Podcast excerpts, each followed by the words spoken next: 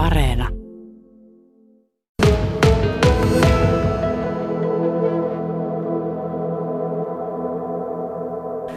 No tässä on kultaa upotettu 44 6 millistä berylliä. Tämän hinta voisi olla semmoinen 8 tonnia kaupassa. Aika uniikki. uniikki. Itse asiassa näitä on tehty, yhtiö on tehnyt näitä kolme.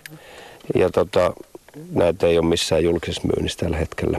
Sitten tuossa Jukka Rusasella on tämmöinen komea salkku, vähän niin kuin elokuvissa jossain Bond-leffassa, kun avataan sellainen musta attasia salkku. Tosin tämä ei ole musta, keltainen, mutta tulee semmoinen, kun tämän salkun avaa. Wow! Siis täällä on varmaan parikymmentä hiottua peryllijalokiviä. Kerros vähän, minkä arvoinen tämä salkku on. No sanotaan, että tässä on, nämä on yli 10 karattisia kiviä, aina 50, yli 50 karattia. Näitä on tässä joku reilu parikymmentä. Ja tietysti nämä nyt on uniikkikiviä. Tämmöisiä ei ole maailmassa missään muualla kuin tässä nyt meidän eessä. Et sanotaan, että karattihinnat pyörii varmaan jossain parissadassa ehkä maailmanmarkkinahinnoilla ajateltuna. Mutta sitten se, että tässä on joku Suomi lisää, niin sehän on sitten tietysti erikoisuus sinänsä, että eihän tällaisia ole missään. Että kuka näiden hinnan sitten sanoo, niin se on ehkä vähän vaikea jopa sanoa, että mikä tämän, tämän niin salkun hinta sinänsä, mutta että kaupallisesti ihan hyödynnettävä jalokivihan tämä on meillä.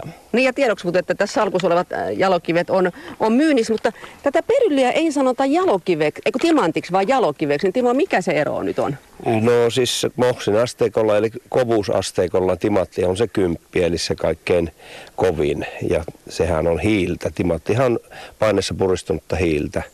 Ja sitten siinä on erilaisia minne erilaisia aineita, mitkä on voinut värjätä sen. Kaikkihan tietää, että on sinisiä timantteja ja kaiken värisiä timantteja.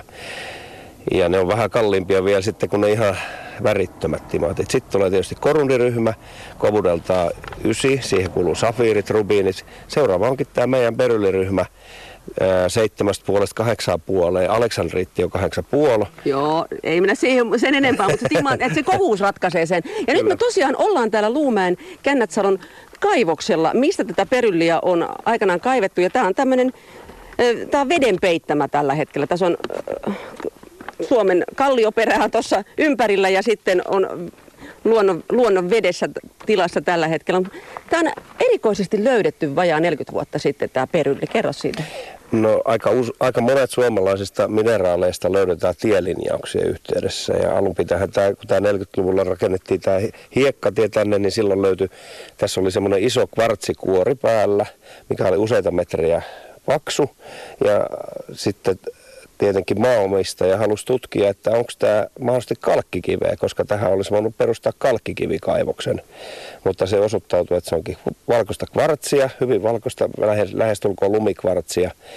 Ja tota, varsinaisesti tämä beryllipaikka löytyi vain 80-luvulla sitten. Kaukosairane, mikä oli hyvin äh, taitava mineraaliasiantuntija ja kivehioja, niin löyti tämän tielinjauksen yhteydessä, kun tähän ruvettiin tekemään asfalttitietä, niin löyti tuosta tieojasta pienen sinisen läpinäkyvän kiteenpalasen, jonka lähetti GTK ja se tunnistettiin siellä topaasiksi. Ja sitten sen perusteella tässä oli kolme ihmistä, mitkä teki tähän valtauksen, eli ne sai tutkimusluvan tähän tutkia ja sitten Berylli löytyi vähän myöhemmin, että, että alun pitää tämä tehtiin topaasivaltauksena. Ja sitten te olette tämän nykyisen kaivospiirin omistaja. Tässä on vi, reilu viisi hehtaaria nyt sitten tätä maata, mutta tämä aluehan, niin eihän tämä ole kovinkaan iso tämä, missä tämä vedenpeitossa tällä hetkellä Ei. on. Että jotenkin tuntuu siltä, että ainakin korukiviharrastajat sanoo, että kun ne menee tuonne Lappiin, niin ne siellä just näitä ojan reunoja kävelee ja sieltä löytyy tämmöisiä hienoja kiviä. Onko sulla tietoa niistä? No varmaankin, koska siitä on kaivettu ja sitten jos on vielä vettä siellä ojassa, niin se ehkä näkyy paremmin se kivi siinä, kun se, jos aurinko paistaa vielä. Ja jos on varsinkin vettä satanut, niin useasti vesisateen jälkeen paljastuu kaikkea. Rankka vesisade voi liuottaa siitä päältä sen hiekan, mikä siinä on, ja sitten se paljastuu sieltä. Että, että kyllä se mahdollista on ihan. Niin tässä Peryllissä on se, että eihän ne ole tuolla timantteina, että mennään vaan ja louhinta, isketään hakku tuohon kallioon ja sieltä semmoinen, niin kuin Akuan kanssa on tosiaan näitä mm. aina näyttää, että sieltä tulee valmiita timanttia, niin se ei ole ihan joka niin yksinkertaista tämä jalokivien kaivaminen. No ei ole, että toi on, niin kuin tässäkin tämä beryli kiteetinenhän on, on, voi olla niin kuin emäkivessä kiinni tai sitten on semmoisessa ontelossa, joka on täyttynyt semmoisesta mikroliittisavesta, mikä on semmoista punaista, mikä väriää kaiken. Ja ne, ne on niin kuin sen sisällä, että siinä, tässähän on parikymmentä erilaista mineraalia, mitä tässä, tässä meidän esiintymässä on. Ja jos sanotaan, että että nyt kun me laitetaan jonkun verran tehty tässä vuosien varrella, niin, niin kyllä me niin nyt nähdään jo, että missä sitä voi olla ja missä sitä ei voi olla. Että se sivukivi ratkaisee siinä, että, että löytyykö sieltä sitten peryliin vai ei. Meillä on tässä nyt tämmöinen raaka peryli. Tämähän on tämmöistä vihertävää, että jos niin joku miettii, että minkä näköinen se jalokivenä on, niin tässä on tämmöinen äh, sanoisit vihertävä ja tässä auringonvalossa nyt, niin tämäkin kiiltelee, niin kerropas Timo tästä, että missä, sitä peryliä, niin onko se kaikkein vihrein osa nyt sitä peryliä? No tämä on koko palanen, on beryliä. Täällä pikkasen pohjassa on tota, noin, niin albiitti maasälpää jäänyt tänne kiinni. Se useasti ontelossa hyvin lähellä albiitti maasälpää. Ja, ja tota, tässä näkyy pinnassa tämä hyvin tyypillinen syöpymiskuvio, mikä on näissä Kännätsalon beryleissä kaikissa. Niin just, että tämä on semmoinen semmoinen, että jos mä menisin nyt kahlaisin tuonne veteen, niin tällaista tuskin tuosta enää löytyisi, koska tuo esiintymä on nyt kaivettu, mutta teillä on tietoa, että tuossa tien alla olisi mm. mahdollisesti toinen esiintymä, mutta se on tuommoinen julkinen tie ja, ja nyt tietysti houkutus olisi, houkutus olisi kova, että pääsisi kaivamaan. No siis toi tie on meidän tuotannon esteenä suoraan sanottuna. Niin se on keskellä kaivospiiriä johtuen siitä tietenkin, että ensin kaivospiiri oli tällä toisella puolella ja sitten kun laajennettiin kaivospiiriä, niin tie jäi tuohon keskelle.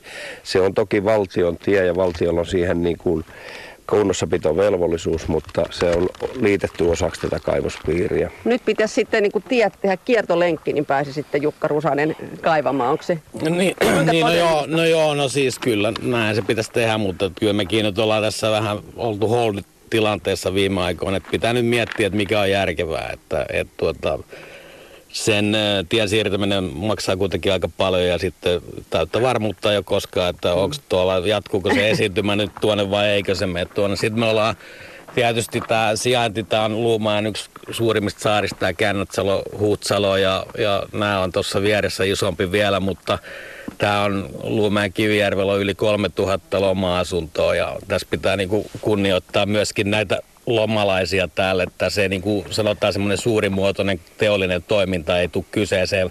Tässä on pakko mennä käsin ja pikkuhiljalla ja katsoa, miten tämä kehittyy. Mm, se jää sitten nähtäväksi, miten tulee käymään, mutta kun Suomen kallioperä on maapallon vanhimpia, niin kuka tahansa periaatteessa voisi löytää silloin, kun jos tehdään vaikka kallioräjäytystöitä, niin kannattaa olla haukkana paikalla. No kyllä, joo. Silleen ne yleensä ne parhaat mineraaliesiintymät löytyy, että niin kuin sanottu, niin tielinjauksen yhteydessä tai jonkun muun kaivamisen yhteydessä, niin se, ne sieltä paljastuu sitten yleensä.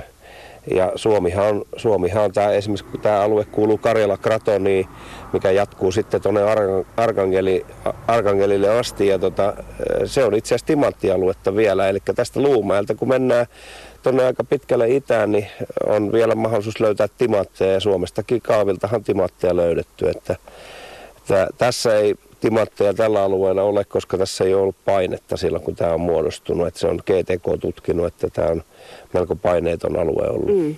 Ja tosiaan Suomihan ei ole sijainnut maapallolla niin kuin tässä samassa paikassa. Että me ollaan seulattu maapalloa ees taas, niin sitä maaperä kun on vahvistunut ja on ollut vähän tämmöinen vulgaaninenkin, niin sen takia se mahdollistaa sen, että me ollaan aika mielenkiintoisellakin kyllä, alueella kyllä. siksi, että täällä on niin vanhaa maaperää, siis kallioperää. Kyllä, ja tota, Suomihan aikana sijannut tuolla Etelä-Afrikan tasalla, että oikeastaan me ollaan sieltä kotosi.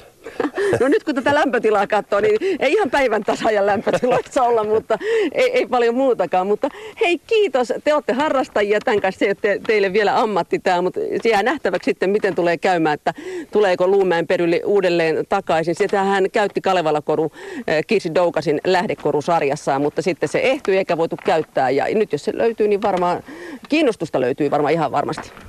Joo, kyllä se näin on. Ja meillä on sitten esimerkiksi kvartsihan tässä on aika hyvin savukvartsi, mitä voisi hyödyntää myös niin kuin koruteollisuuteen. Me ollaan tehty siinä koehiontoja jonkun verran. Ja siitä, sitä meillä olisi aika paljon kyllä. Et siitäkin mm. voisi, että se olisi kuitenkin kotimaista savukvartsia, että sit, sitä me ollaan varmaan tuossa nyt niin kuin seuraavaksi ollaan mietitty, että voisimme ehkä markkinoilla jollekin korunvalmistajalle sitä, no niin. että se olisi ihan hyvä idea. Ja kyllähän Jenni Haukki on tasavallan presidentin puoliso, niin hän on tässä ollut edelläkävijä. Hänkin kolme vuotta sitten itsenäisyyspäivän juhlissa käytti kaulakorussaan juuri tätä luumeen perylliä. Joo, ja pari vuotta sitten oli...